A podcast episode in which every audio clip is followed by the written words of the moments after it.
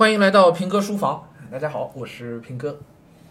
接着我们上一段所说的这个呃升学的招生的这个政策啊，嗯，我想今天可以这样来解释一下，能更容易让大家理解吧。就是假设你是一个高中的校长，我们站在高中的那个选人的立场上，或者站在大学选人的立场上啊，你是更愿意要一个嗯本身所处的环境一般般，而是外界给他的那些。呃，增值因素相对一般般，比如说他的家庭环境也一般啊，呃，他能得到的教育资源也一般啊，他同时平时在学校里生活的环境也就普普通通啊。但是在这个环境，在这个普普通通的环境当中，这个孩子能冒尖儿，能冲得出来，哎，你是愿意要一个这样的孩子呢，还是愿意要一个呃，在一个很好的环境当中，教育资源非常丰富，老师天天盯着，然后做了很多题啊，样样东西都家长都都能给得到。在这样的环境中，可是呢，却处在中游甚至是中游偏下的一个孩子。大家自己扪心自问，你觉得你你你作为学校老师，一个学校校长，你想要哪一个学生进到你的学校来？或者说，你觉得哪一个孩子未来是更有出息的吧？OK，自己想一想。那么你想明白这一点了，你也就想明白上海的这个招生名额分配的这个政策了，还有小升初摇号的这个政策，对不对？其实这样的一个呃摇号再加全部摇号再加那个呃名额分配的政策，其实它是更合理的呃一种方式，对吧？因为它更容易让前面那一类学生冒出来，能够选拔到前面的一类学生啊。那么在明白了这个之后，我讲，我觉得我们今天要说的这个呃家长如何具体如何去应对，其实已经非常清楚了，就是你真正应该去着眼在去培养孩子的那些。基础的能力上，对，包括他的学习习惯，包括他的学习方法，包括去激发出他内心那种要往前走的那种动力，包括他的遇遇到挫折之后自己如何去战胜、去克服挫折的能力，如何在一个可能一般般的环境里有一个对自己的更高的要求、更高的标准，是在这些地方。而不仅仅是说我们把学习当成一个任务，哎，老师要求了我们就做，然后拼命在外面上辅导班啊，你这个也要学，那个也要学，学着学着孩子自己一点动力都没有了，他把学习当成一件很烦很烦的事情了。虽然他的成绩可能很好，这样的做法没有出路，看的不是那个成绩了，其实，对吧？光靠这个往上补没有用的，你自己如果没有那种拔尖的，也是一想要拔尖的，想要往上走的。然后你没有一个自己的良好的学习习惯和方法的话，其实你是很难在一个普普通通的环境里面自己真正能够去冒尖的，很难做到的。啊，所以什么东西最重要？这也是我觉得这一次上海的几年以来了，这不是这一次了，是吧？啊，能看得出来，呃，教委在这件事情上啊，上海的这个整个招生制度的一个调整啊，一个你可以是你可以说是一种改革。呃，是非常有长远思路的，也是很能切中了我们当下所看到的，呃，民办也好，公办也好，各方面的，包括培训机构也好，各方面的问题，啊，是一个综合了各方面成果的一个一个改革的方案。其实这个改革方案，我在很早的时候我就知道教委在在在制定。呃，当时我跟一些学校的这个校长，经常去学校去做一些什么读书会的演讲啊，等等啊，很多学校都去过。当时在闸北、在徐汇、在浦东几个区，我们跟一些嗯，在在在当地区教育局里边比较说得上话的校长有过很多的沟通。然后当时他们就提说这些东西要改，但是不知道怎么改。就是我们闲聊的时候啊，当时他们也在说不知道怎么改。说这些问题可能就是很难解的结，当然校长们就这样的语气，啊，因为各方的利益全部都在里面，那个利益不是说金钱上的利益啊，就是家长的诉求，对吧？孩子的这个未来成长，啊，学校也有学校的诉求啊，啊，学校诉求首先肯定不是赚钱，而是怎么真的要去把孩子培养好，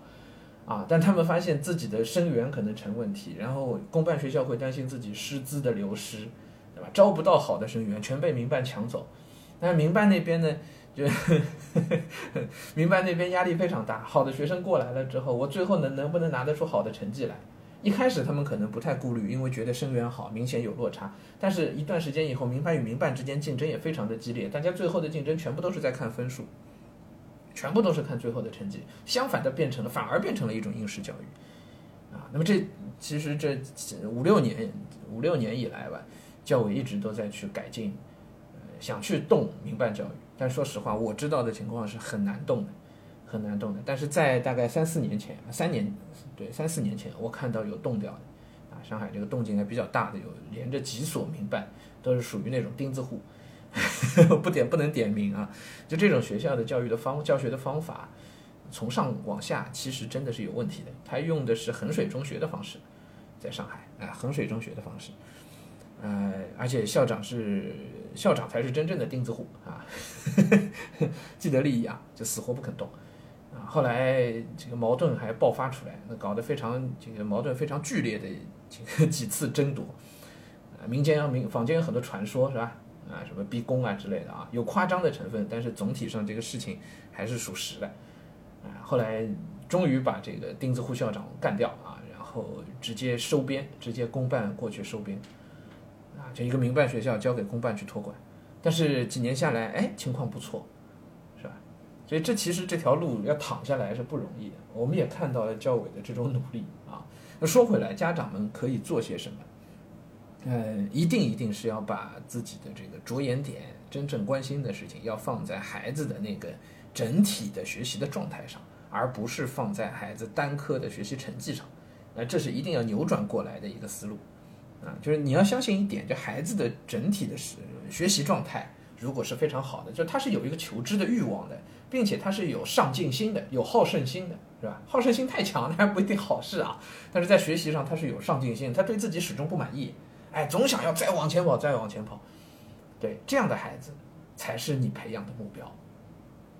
对这样的孩子才是培养的目标啊，所以你要想方设法的用各种你能找到的资源也好，你能找请到的老师也好，或者你自己日常生活当中也好，或者你去帮他调整生活的状态也好，各方各面你应该是围绕着这个目标去努力，去激发他那种学习的状态和呃往前走的信心。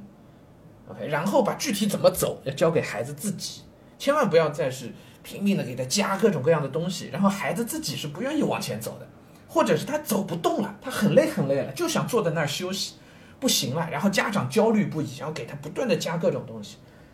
这种孩子才是真正要减负的，因为往往这种孩子减了负以后，他能跑起来，能往前走了。